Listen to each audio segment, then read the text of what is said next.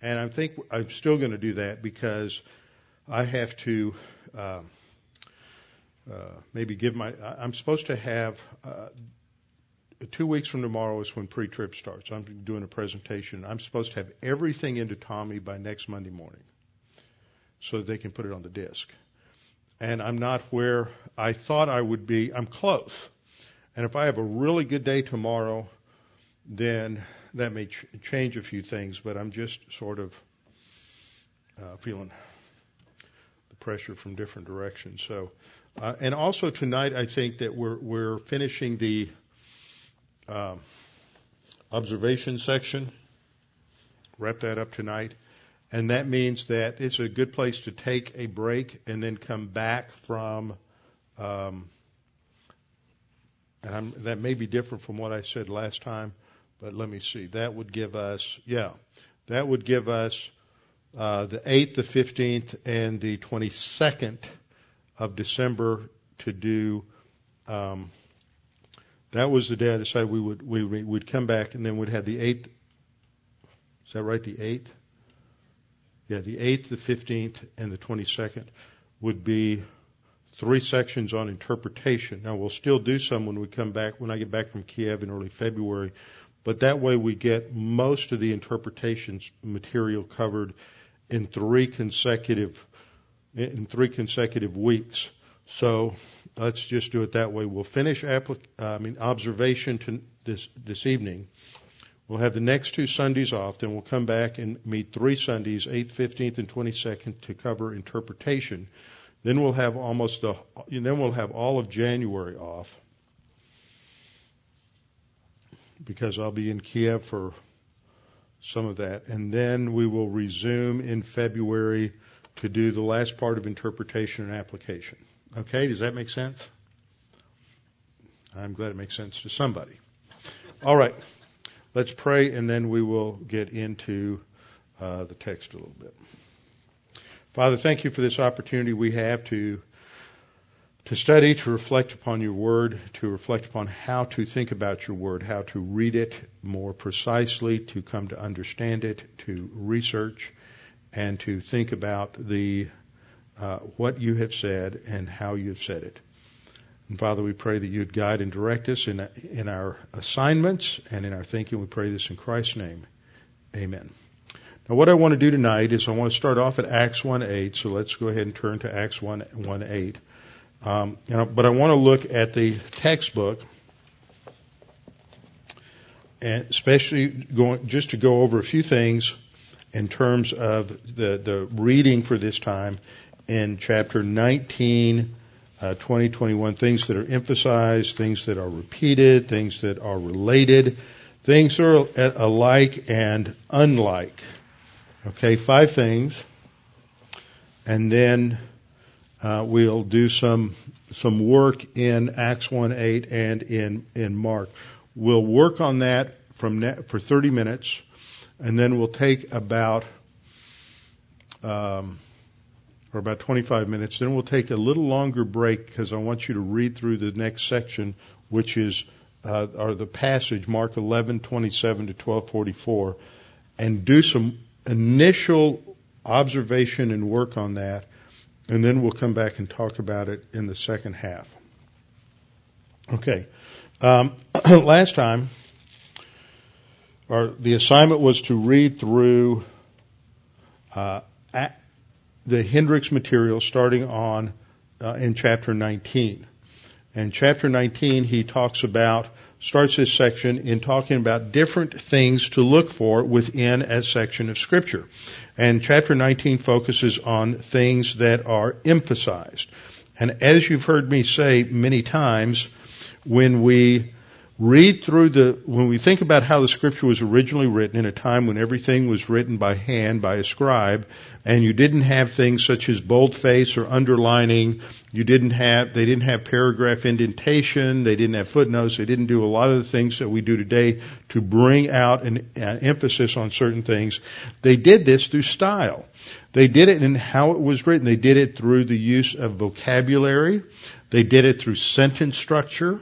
Uh, both Hebrew and Greek are um, are languages that are that are inflected.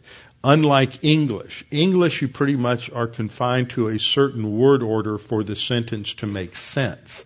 But in Greek, for example, you have uh, your, your basically your four cases.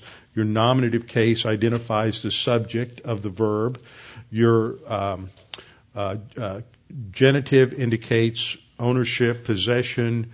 Your accusative case indicates the direct object, and your dative case indicates the indirect object. Now, in English, you would put subject first, then the verb, then usually your indirect object, and then your direct object, and sometimes you can flip those. In Greek, it doesn't matter what the word order is. You can put the verb first, then the indirect object, and then the subject, and then the direct object. Or you can put the direct object first, and then the, then the subject, and then the verb, and then the indirect object. Because these parts of speech, these elements within the sentence, are indicated by the case of the noun, whether it's nominative, genitive, or accusative. So we look, we don't have those kind of endings in English. So if you look at a sentence, you look, you look for placement to determine who's the subject, where the subject is and where the object is and, and that sort of thing if you've studied foreign languages, uh, Spanish is an inflected language, Latin's an inflected language. It's the same kind of a thing. So instead of um, always sort of having to put things in a certain order for to identify the the components of the sentence, you can move those components around for emphasis. So if you don't want to emphasize the verb, uh, you can put that at the end, and you can throw the. And if you want to emphasize the, the object, the direct object, you can throw that at the beginning. Uh, sometimes, uh, if you're if you're just using a pronoun like he, he said, which in in um, um, in Greek would be uh, uh, legay. Um, you have a, a third person singular ending you don't have to put a pronoun there. You don't have to indicate uh, the, the he. Just just the verb itself means he said. But if you put the pronoun there also, then that shows that the writer really is emphasizing something about the the the person who is speaking. Okay, so that's how they would bring out things for uh, for emphasis. Another way in which they would bring out things for emphasis would be how much space uh, might be uh, apportioned to to something. And um, you know, Hendricks gives the example. I thought some of you who've really been paying attention to and gone th- gone through a lot of studies with me would find some of the illustrations that he used in the ch- chapter somewhat familiar. One that I hadn't run across, or statistic I hadn't run across, was what he uses on page uh, my book 144 that Matthew, the Gospel of Matthew, has 1,062 verses. And of those 1,062 verses, 342 of them are giving discourses from the Lord. So that's a third of the space in Matthew is given to recording direct teaching from the Lord. And that's huge. That's an emphasis in Matthew. And one of his emphases is what exactly the Lord taught, less so than narrative. So uh, he has a larger percentage of the total amount of space in Matthew given to. Um, I mean, he has greater space given to to the words of our Lord than any of the other Gospels, percentage wise. So that's that's an interesting thing to note in terms of, is, of emphasis. Uh, other places, Ephesians is very well known for this kind of a structure. In Ephesians 1 through 4, it's uh, usually what you'll read is like Hendricks will say that's doctrinal. One of the things that, that you will rec- you will see as you study is in, in what I would call sort of traditional Christian literature, they will use the term doctrinal in a way that's a little different from the way we use it, and that is a lit, might be a little confusing they use doctrine to refer more to uh, sort of theological instruction as opposed to application. And so, but that's not how we use it. We get the, the way in which we use the word doctrine is much like how the military uses the, the word doctrine. which is not in terms of talking about some sort of uh, do, uh, uh, theologically abstract or philosophically abstract principles.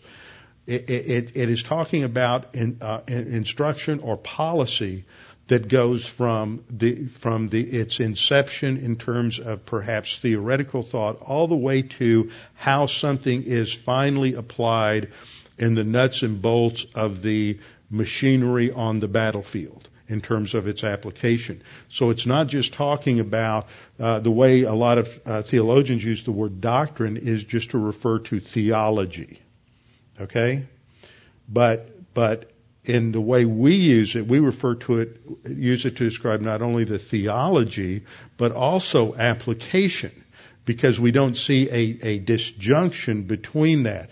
That's how the military uses the word uh, the word doctrine, and they'll have various uh, doctrine, um, you know, military doctrine related to uh, battlefield application, and, and for example, how to uh, handle I- IEDs in um, in Afghanistan.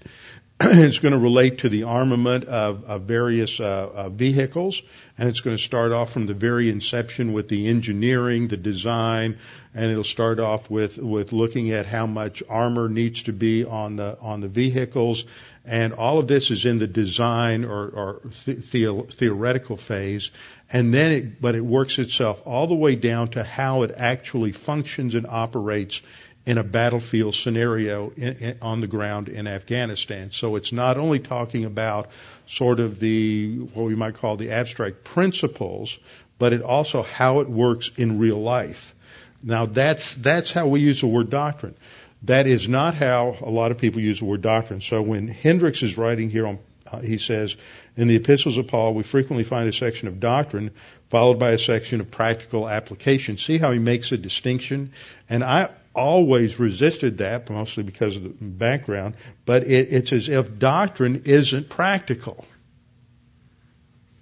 And see that that is a, that that's a real attack on on doctrine because the word doctrine as we as we get it in English from the King James that all scripture is breathed out by God is profitable for doctrine. A doctrine includes its teaching. It's just the word there in Greek, didaskalos, meaning instruction. And instruction isn't just theoretical or, or, theological, it's how to do things and why you do things the way they, you do them. So, anyway, Ephesians 1 through 3 talks about what God has done for us. It talks about uh, the plan of God in chapter 1. It talks specifically about salvation in chapter 2.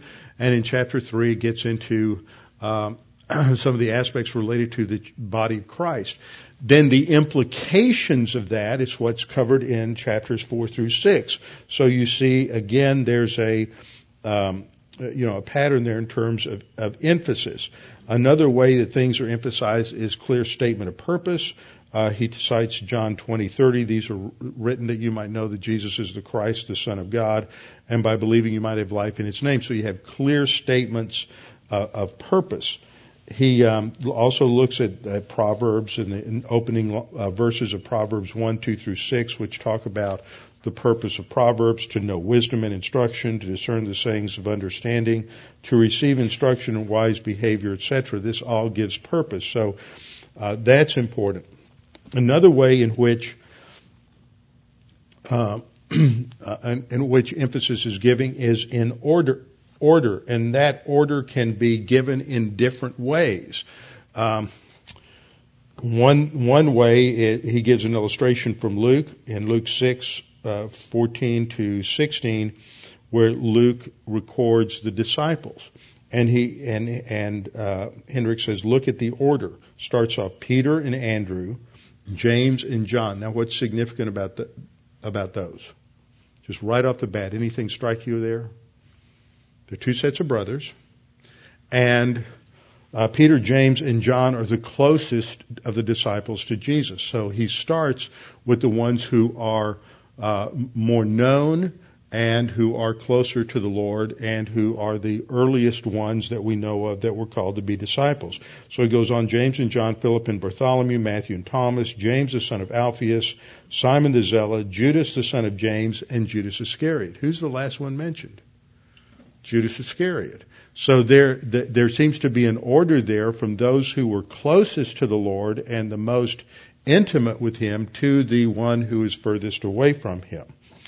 Uh, you also look for things in terms of, uh, of movement in a list, moving from the greater to the lesser, from the lesser to the greater, uh, and and things like that. And he gives an illustration then from Acts one eight. So if we look at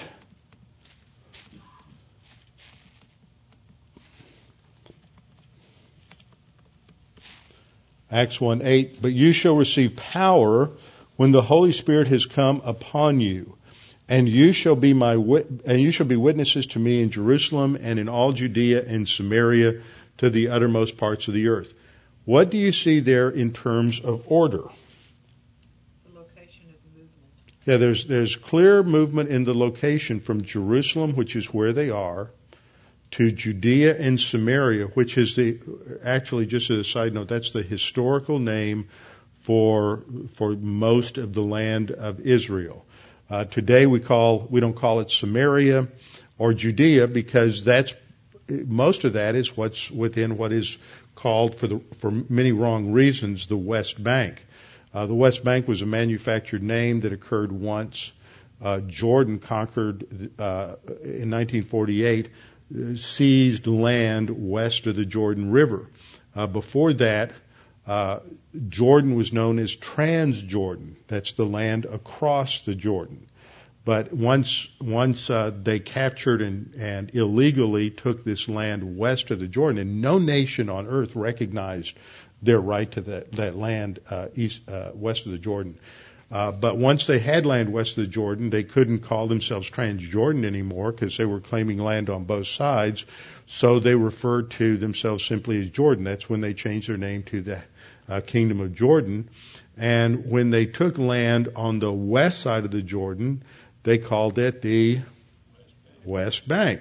So when we use the term West Bank today, we're, we're, you know, I, I got in a discussion with a, with a, an archaeologist who was in, in a difficult situation because he was sending out his letter to dealing with Palestinians and Arabs and Christians and everybody.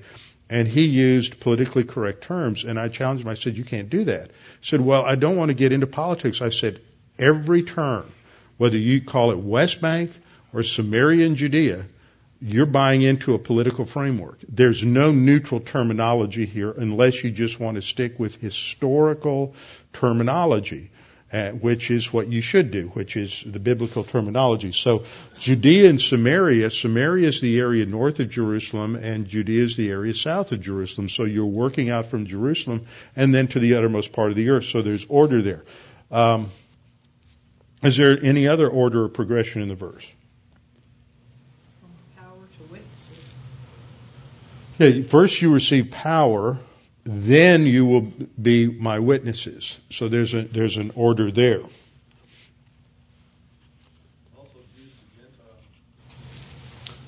Yeah, but uh, yeah, and you, you, that's sort of implied there, um, but it's not nece- it's not stated. I mean, once you get out of Israel, but you you could you still have Jewish communities in the diaspora that are spread everywhere. Okay, chapter 20 talks about things that are repeated. Things that are repeated gives examples like a very famous one is Psalm 136. If you've ever read that, every, there's a statement of a line and then it says for the, uh, God's love endures forever. Then there's another statement and then God's love endures forever. And this was, this was written to be sung antiphonally, uh, as the choir would sing one, one line, then the congregation would repeat back, His love endures forever. And so you have uh, uh, 26 times there's a repetition of the phrase, His love endures forever. Well, what does that tell you? What's the psalmist trying to say? His love endures forever. So emphasis communicates, uh, re- or repetition emphasizes something. You also have examples like in Hebrews 11, uh, by faith Adam, by faith Noah, by faith Abraham, by faith, and after you've read that about 15 times, you understand that that's something that um, the writer's uh, emphasizing.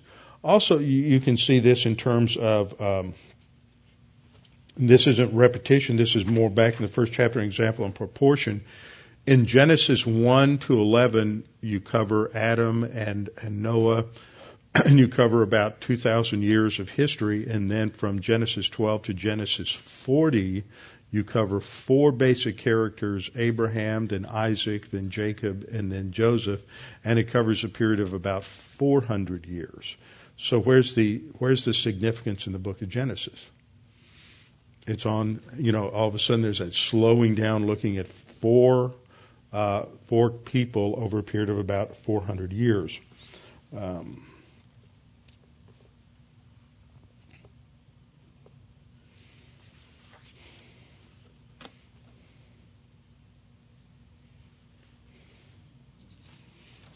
other things to look for is you know patterns that are repeated things things of that nature uh, chapter 21 he talks about things that are related uh, movement from either the whole to the parts, where you're talking about something broad and general down to something specific.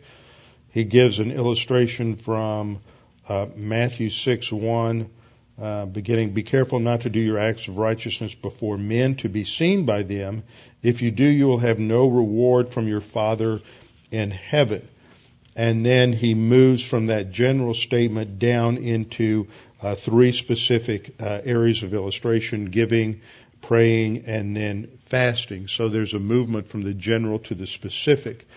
Uh, also, we have questions of, uh, another way is question and answer or dialogue, other ways to look at how things are related, uh, as well as cause and effect. Chapter 22 talks about things that are alike and things that are unalike, and this brings in figures of speech, similes, and metaphors. A simile is when you compare one, both of them are comparing one thing to another to bring out uh, some sort of emphasis. For example, uh, the leaders of congregations are called shepherds. But what does a leader of a congregation have to do with a shepherd? What's the point of commonality? there are lots of things that a shepherd does with sheep. And there are a lot of, uh, but not all of them apply. Um, Gene Brown, y'all know Gene. Gene has has had sheep done a lot of, have done some sheep farming, but it's really interesting to talk to somebody who has dealt with sheep because there are a lot of things they have to do because sheep are very very stupid, and a shepherd has to take care of a lot of things. He has to pick, you know, go in there and look for fleas and parasites and, you know, all kinds of things you really, you know, that aren't really very nice. And uh, but he but if the shepherd isn't taking care of all of those things, you know, everything from cavity searches to whatnot, but none of that applies to what a pastor does. Okay, so there's only one area there, and that has to do with leading sheep to food and making sure they have the right diet and protecting them from, from enemies from the outside. So the scripture doesn't, when it, scripture says the leader of a congregation is like a shepherd, it's not in every category. It's just one, uh, one thing. Uh, you have statements like the fact that, um, uh, you know, salvation wipes away our sins so that we're white as snow. So that, that restricts the comparison. Not every characteristic of snow would apply. It's just one area where there's going to be a comparison. So sometimes it's important to, when there, you see a comparison, whether it's a stated comparison where like, the word like or as is used, or whether it's a, an implied comparison, uh, where Jesus says, I, I am the vine, you are the branches. That's a, that's an implied comparison. Well, in what way is Jesus like a vine and in what way are we like branches? So you, that, you have to look at that. And one of the most important things I found very helpful in understanding uh, some of the things said in John 15 about uh, vines and branches was that there was a class, not a classmate of mine, but a guy who came through. I think it was a couple of years after me from at Dallas. Um, wrote some exceptional articles on John 15 in the uh, that came out in the Dallas Journal in the in the 80s, and he act before he went to seminary. He had his master's degree in viticulture from Texas A&M. So this guy had gone back and, and studied and investigated all of the practices uh, of viticulture and and the growing of grapes and wines and the kinds of grapes and all these different f- facets uh, from writings in the first century and and that era to understand what those practices were and how they did it and then bringing that information to bear on understanding these things that Jesus is saying in John 15 because he's speaking to an audience who would have some understanding of that, and so that really opens up the text. So understanding things like that are very uh, are very helpful. As so, we have things that uh, similes, metaphors, things that are compared positively, things that are contrasted, and then another point that he brings out here is irony and even sarcasm, which is sometimes difficult to catch in a uh, in something that's being being written. Okay, so you guys work through those chapters. Any any questions that you might have as a as a um, in response to that? Anybody have any questions? Yeah, Jeff. What are the rules for um, when you're when you're trying to limit a simile, right? So right the pastor is like the shepherd. How did you come up with those limitations? You look at how the how that is used in Scripture, where you have specific statements given. Uh, for example, in um, John 20, uh, um, excuse me, John 21, when Jesus is talking to Peter and has that interchange, if you love me, you feed my sheep, and you can just look at, at the terms that are there and how they're used, looking at other passages or giving directives to pastors as to what they're supposed to do. That usually in a because what you have with a figure of speech is a non-literal passage. It's using a figure of speech to communicate something, uh, and you compare that to where you have um, other uses of the terms in a more straight literal usage. That's how you come up with it and and sometimes you don't have as much. Sometimes you just have to you have to study. Um, you know, when you a, a really fun passage on that, and I wish I could find this. I've had it in the past, and I, I keep losing it. But somebody years ago there was there used to be people called it a, a magazine. It was like a Christian Mad magazine. It was a real um, spoof type magazine called the Wittenberg Door and somebody drew a a picture of the uh, beloved woman in Song of Solomon. Okay, where you where where you take each simile or each metaphor as if it's literal. Okay, you have dove's eyes behind your veil. So she's got these two little doves. Uh, your hair is like a flock of goats. So there's all these goats coming down off of her, off of her head. Um, your teeth are like a flock of shorn sheep. So she's got all these little shorn sheep in her mouth. Um, uh, your lips are like a strand of scarlet. So she just has a, you know, scarlet thread for, for her lips. Uh, your temples behind your veil are like a piece of pomegranate. So she had these two ha- pomegranate halves on her on her temples.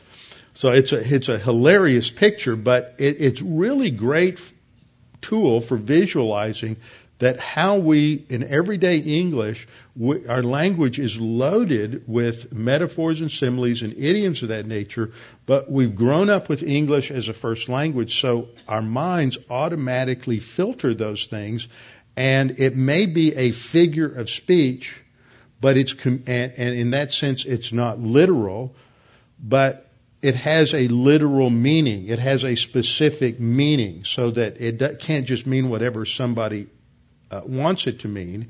These non-literal phrases have literal significance, have a specific uh, specific meaning.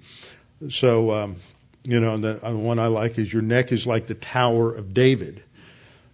You know, rocky, bumpy, stony.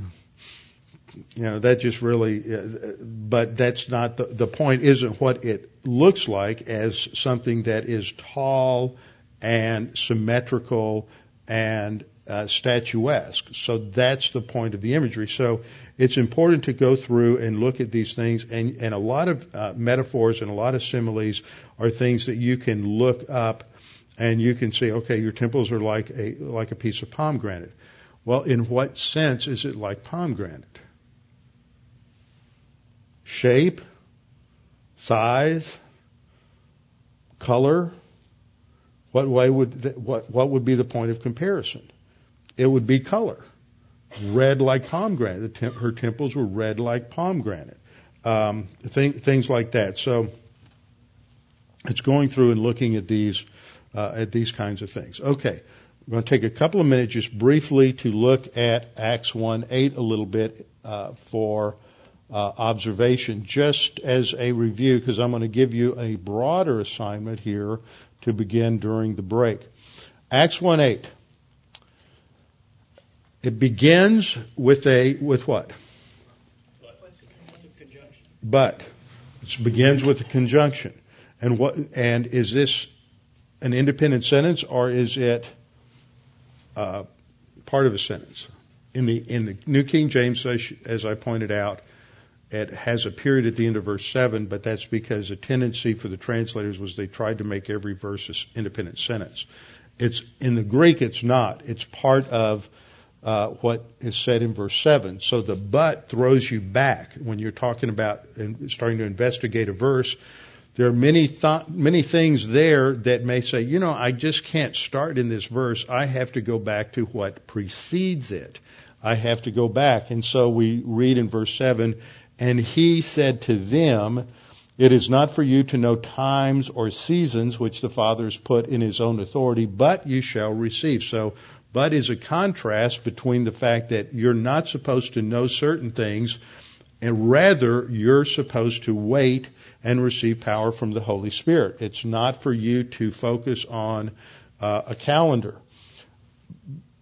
But we have two more basic questions, and what would that be? In verse 7.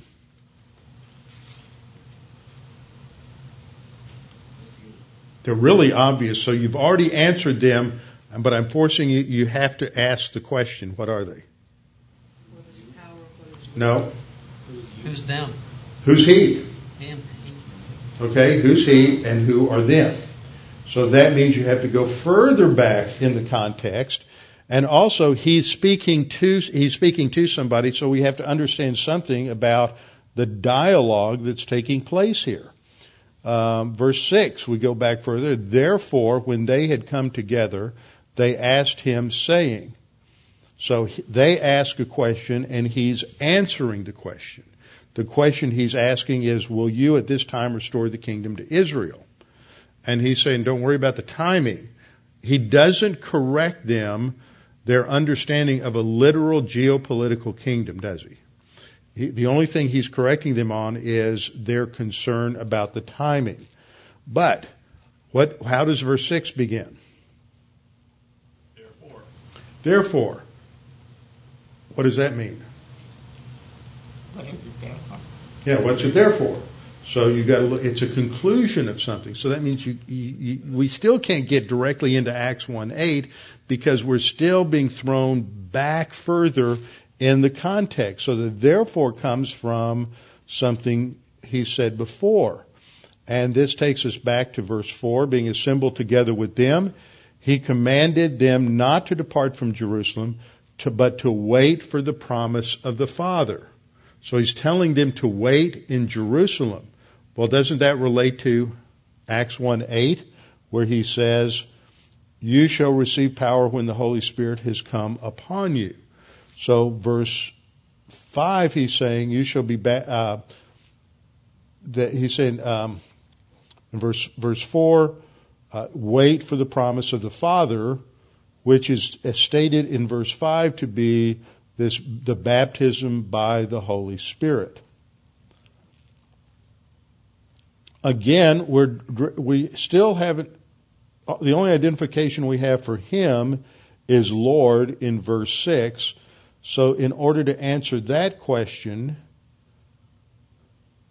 and to understand something about the fact that he, they raise a question about restoring the kingdom of Israel, we have to go back even to verse 3, where we're told that, at, that he also presented himself alive after his suffering by many infallible proofs, being seen by them during 40 days and speaking of the things pertaining to the kingdom of God. So how, what, what, had, what did Jesus teach them between the time of the resurrection and the time of, that he goes to heaven? He's giving them instruction on the kingdom of God. So after they've heard all of this instruction on the kingdom of God, what's their question? Is this the time? Okay? Then, uh, but verse 3 is part of a sentence that goes back to verse 1. So, so as we work our way back, we have to look at the whole structure of this chapter in the broad perspective to drill down to understand Acts 1 8. So it starts off the former account I made, O Theophilus, of all that Jesus began both to do and to teach. So what what do we what do we see here? It's a continuation. It's a continuation of something because he talks about the former account. Now, this is one of the fun things that I, I like to do with, with my Logos is that you have all kinds of ways in which you can highlight things. And I created a new little marker here for time. Though it doesn't, I'm just playing with this. See, it through the clock so far forward. I need to change that. It's in the other word, so you don't really see it.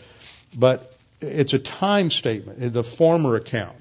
And so, what's the former account? Luke. It's a, it's the Gospel of Luke. And he wrote Luke to Theophilus as well. But if you're just reading Acts, you don't have a lot of background, what would be the next thing you would look up? Or the next question you would want to answer? Yeah, who's the I and who's Theophilus? So you could look up Theophilus. Where would you find out information about Theophilus? Bible dictionary. You go to your Bible dictionary in some cases, a study Bible might have the answer, but you look that up in a, in a Bible dictionary.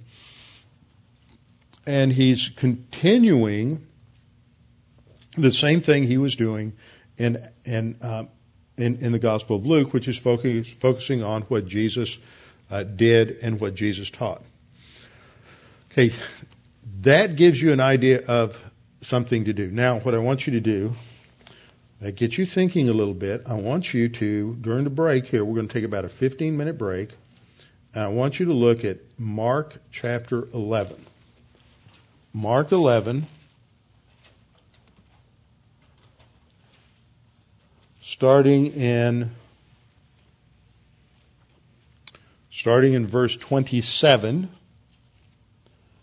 Then they came again to Jerusalem, and as he was walking in the temple, the chief priests, the scribes, and the elders came to him. Read from 27 through 1244. Now this is more narrative, but there's a lot of different things going on here. So obviously we're not going to drill down in, in, in this like you would if we were just looking at one verse. Because I want you to look at the bird's eye view of what's happening in this lengthy narrative here. We're looking at quite a number, uh, uh, quite a number of verses, but I want you to think in terms of structure. Okay? So you can, I want you to read it. We'll take we're going to, like I said, 15 minute break. We'll come back about uh, a few minutes before uh, 7 and then we'll start talking about it. But uh, and I'm gonna and just jot down, have your notebook out and start jotting down things that you that you notice and that you see. Okay? Any questions? Are you saying this is our break? Yeah. Yes, this, this is the break. this is the break. You can get up, go get some water, go get some coffee, go to the bathroom, whatever. You have 15 minutes. Just read as much as you can and start writing some things down that, that you, uh, begin to see or things you want, think should be investigated, questions you might have, things like that. But look for patterns. Look for things that are repeated, things that are emphasized, things that are, uh, and how the structure is going, and then we'll start uh, to focus a little more on it.